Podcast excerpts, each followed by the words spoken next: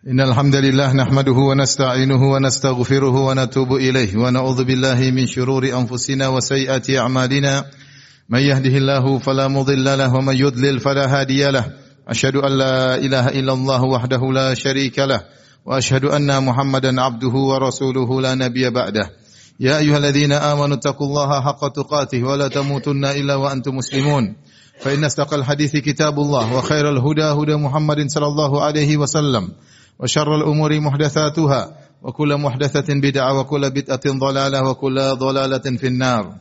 Ma'asyiral muslimin, usikum wa nafsi bitaqwallah faqad fazal muttaqun. Sungguhnya di antara ibadah agung yang Allah perintahkan kepada kita adalah menundukkan pandangan. Allah Subhanahu wa taala berfirman, "Qul lil mu'minina yaghuddu min absarihim wa yahfazu furujahum, dzalika azka lahum, innallaha khabirum bima yasnaun."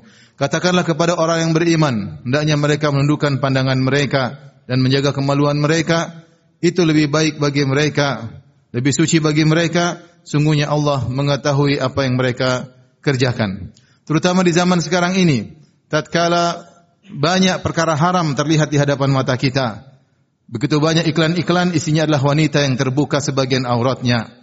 Tontonan-tontonan di medsos, bahkan berita-berita yang kita tonton, pembawa acaranya tidak berpakaian syar'i.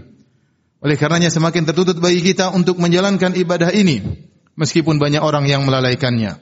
Ketahuilah bahwasanya menundukkan pandangan dijelaskan oleh para ulama mendatangkan banyak faedah.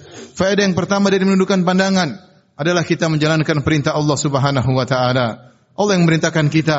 Allah katakan qul lil mu'minin, katakanlah kepada orang-orang yang beriman. Seruan ini kepada orang-orang yang beriman yang meyakini akan adanya hari akhirat, yang meyakini bahwasanya pandangannya akan dihisap oleh Allah Subhanahu wa taala, yang meyakini bahwasanya jika dia menundukkan pandangan maka dia akan mendapatkan pahala dari Allah Subhanahu wa taala.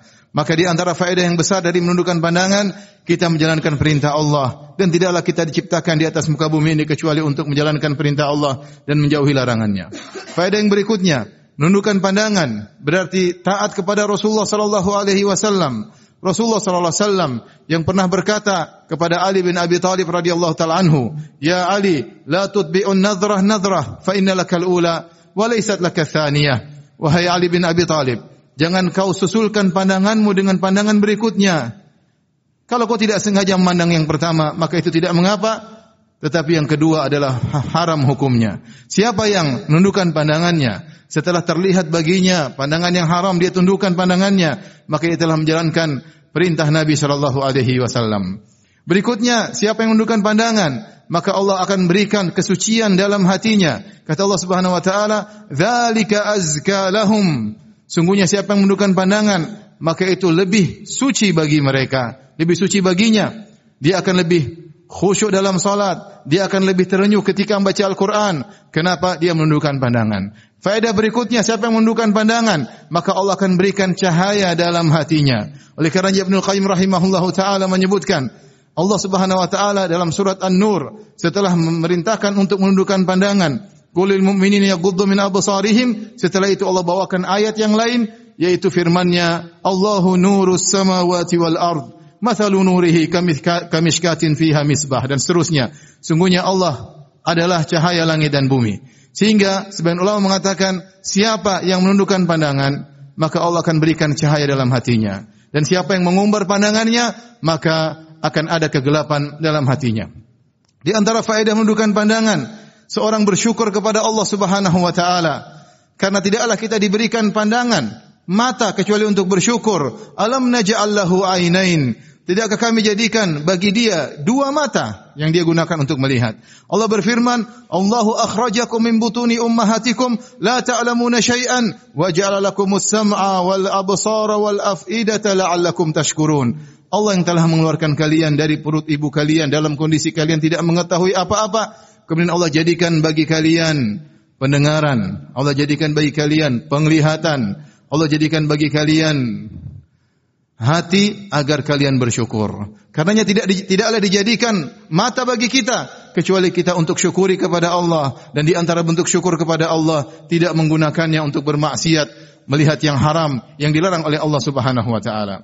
Di antara faedah menundukkan pandangan dikatakan oleh Mujahid, bin Jabir rahimahullahu taala, siapa yang menundukkan pandangan maka dia akan tambah cinta kepada Allah Subhanahu wa taala. Inna ghaddal basar anil maharim yurithu hubballah. Kata Mujahid, sungguhnya yang menundukkan pandangan akan mendatangkan rasa cinta kepada Allah Subhanahu wa taala. Di antara faedah menundukkan pandangan, orang yang menundukkan pandangan dia beradab. Karena dia tidak menjadikan matanya jelalatan melihat ke sana kemari, melihat hal yang diharamkan oleh Allah, melihat istri orang, melihat istri temannya, tidak dibiarkan matanya liar. Sebagaimana perkataan seorang yang tinggal di zaman jahiliyah namanya Antarah, dia berkata, "Aguddu tarfi hin ma badat li jarati hatta yuwari jarati ma'waha." Aku tundukkan pandanganku tatkala lewat istri tetanggaku. Terus aku tundukkan pandanganku sampai istri tetanggaku masuk ke dalam rumahnya. Demikianlah seorang yang beriman kepada Allah Subhanahu wa taala, dia tidak berkhianat kepada kawannya, bukan matanya dia biarkan untuk melihat aurat dari istri kawannya atau istri tetangganya, dan ini menunjukkan adab. Orang yang menundukkan pandangannya dia beradab dengan adab yang baik. Di antara faedah menundukkan pandangan bahwasanya orang yang menundukkan pandangan dia akan terhindarkan dari kemaksiatan yang lebih parah. Bukankah perzinahan dimulai dari pandangan? Seorang penyair berkata, "Kullul hawadithi mabda'uha minan nazar wa inna mu'dhaman nari min mustasghari syarar." Seluruh perkara-perkara, peristiwa-peristiwa besar, zina dan yang lainnya dimulai dari pandangan. Dan ketahuilah bahwasanya api yang besar dimulai dari percikan-percikan api yang kecil. Tidaklah orang berzina kecuali dimulai dengan pandangan. Jika seorang menundukkan pandangannya, niscaya akan dia terhindar dari perbuatan zina yang sangat bahaya yang akan menjadikan dia dalam kenistaan. Dan di antara faedah dari menundukkan pandangan akan memberikan firasat yang kuat, sebagaimana disebutkan oleh sebagian ulama, siapa yang menundukkan pandangan maka Allah akan berikan pada hatinya firasat yang kuat. Aqulu qouli hadza astaghfirullah li wa lakum wa lisal muslimin min kulli dhanbin wa khati'ah fastaghfiruhu innahu huwal ghafurur rahim.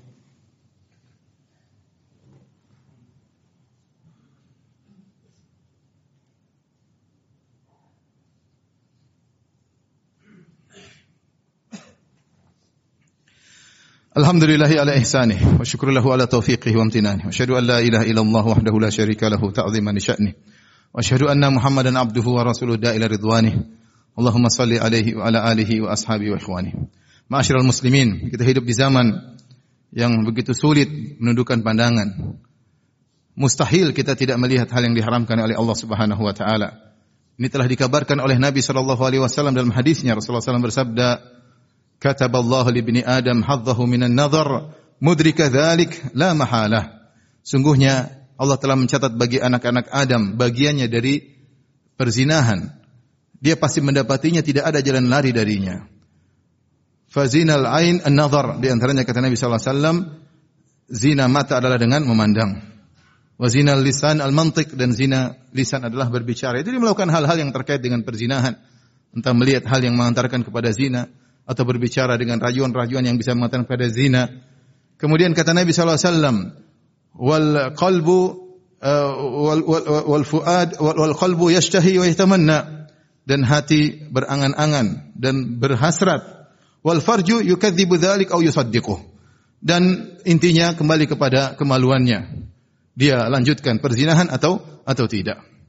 Dan kita hidup di zaman tidak bisa kita terhindar dari melihat yang haram. Oleh karenanya kita jalankan wasiat Nabi sallallahu alaihi wasallam, "Ya Ali, la tutbi'un nadrah nadrah." Wahai Ali, jika kau sudah melihat sesuatu, jangan kau lanjutkan penglihatan tersebut. Segera tundukkan. Fa innalakal ula, pandangan pertamamu tidak jadi masalah.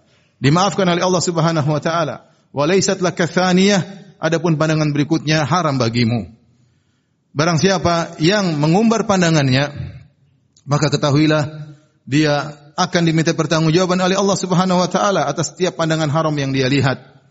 Allah Subhanahu wa taala mengatakan, "Innas sam'a wal basara wal fuada kullu ulaika kana anhu mas'ula." Sungguhnya pendengaran, penglihatan dan hati semuanya akan dimintai pertanggungjawaban oleh Allah Subhanahu wa taala. Allah Subhanahu wa taala berfirman, "Ya'lamu kha'inatal a'yun wa ma tukhfis sudur." Allah mengetahui pengkhianatan lirikan mata dan apa yang disembunyikan oleh dada-dada manusia.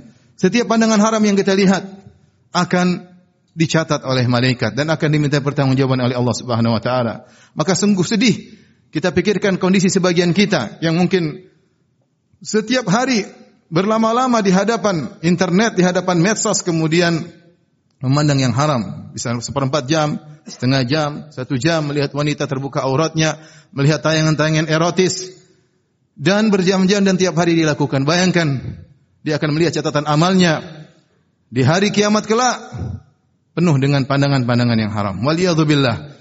Maka seorang berusaha bertakwa kepada Allah Subhanahu wa taala untuk membiasakan menundukkan pandangan. Ingat bahwasanya sebelum dia membalikkan pandangannya, semua sudah tercatat oleh malaikat atas pandangan yang dia lihat. Yang berikutnya, siapa yang mengumbar pandangannya, ya, maka dia akan terjerumus pada penyakit kecanduan. Para salaf mengatakan bahwasanya pandangan haram adalah sahmun min sihami iblis al-masmumah. Sungguhnya pandangan haram adalah panah yang dilepaskan oleh iblis dengan panah yang beracun. Jika sudah masuk dalam hati seorang, maka menjalar, sulit untuk dilepaskan. Betapa banyak orang yang kecanduan melihat hal-hal yang haram. Ya, meskipun dia sudah berkeluarga, meskipun Allah telah menganugerahkan kepada dia perkara yang halal, tapi dia sudah kecanduan. Panah iblis telah masuk ke dalam dadanya. Sulit baginya untuk melepaskannya. Namun jika dia berjuang, dia akan bisa melepaskan panah tersebut dari dadanya tersebut. Yang berikutnya, barang siapa yang mengumbar pandangannya, maka akan dicabut kelezatan dari dirinya. Betapa banyak orang hilang kebahagiaannya. Kehidupan rumah tangga menjadi hambar, menjadi hampa. Kenapa? Karena dia mengumbar pandangannya. Dia tidak lagi merasa lezat dengan istrinya. Dia tidak lagi tertarik untuk memandang wajah istrinya lama-lama. Kenapa? Matanya sudah banyak melakukan kemaksiatan. Maka Allah cabut kebahagiaan dari hatinya. Kehidupan rumah tangganya menjadi tidak nikmat dan tentram sebagaimana sedia kala. Semoga Allah Subhanahu wa taala menganugerahkan kepada kita kemampuan untuk menundukkan pandangan terutama di zaman ini, dan semoga Allah Subhanahu wa taala menjadi kita hamba-hamba yang pandai bersyukur kepada Allah Subhanahu wa taala. Innallaha malaikatahu yusalluna 'alan nabi ya ayyuhalladzina amanu sallu 'alaihi wa sallimu taslima. Allahumma salli 'ala Muhammad wa 'ala ali Muhammad kama sallaita 'ala Ibrahim wa 'ala ali Ibrahim innaka Hamidum Majid wa barik 'ala Muhammad wa 'ala ali Muhammad kama barakta 'ala Ibrahim wa 'ala ali Ibrahim innaka Hamidum Majid. Allahumma ighfiril muslimina wal muslimat والمؤمنين والمؤمنات الأحياء منهم والأموات إنك سميع قريب مجيب دعوات ويقضي الحاجات اللهم آت نفوسنا تقواها وزكها أنت خير من زكاها أنت ولي ومولاها اللهم اغفر لنا ولوالدينا وارحمهم كما ربونا صغارا اللهم اغفر لنا ولوالدينا وارحمهم كما ربونا صغارا ربنا ظلمنا أنفسنا وإن لم تغفر لنا وترحمنا لنكونن من الخاسرين ربنا آتنا في الدنيا حسنة وفي الآخرة حسنة وقنا عذاب النار وأقيموا الصلاة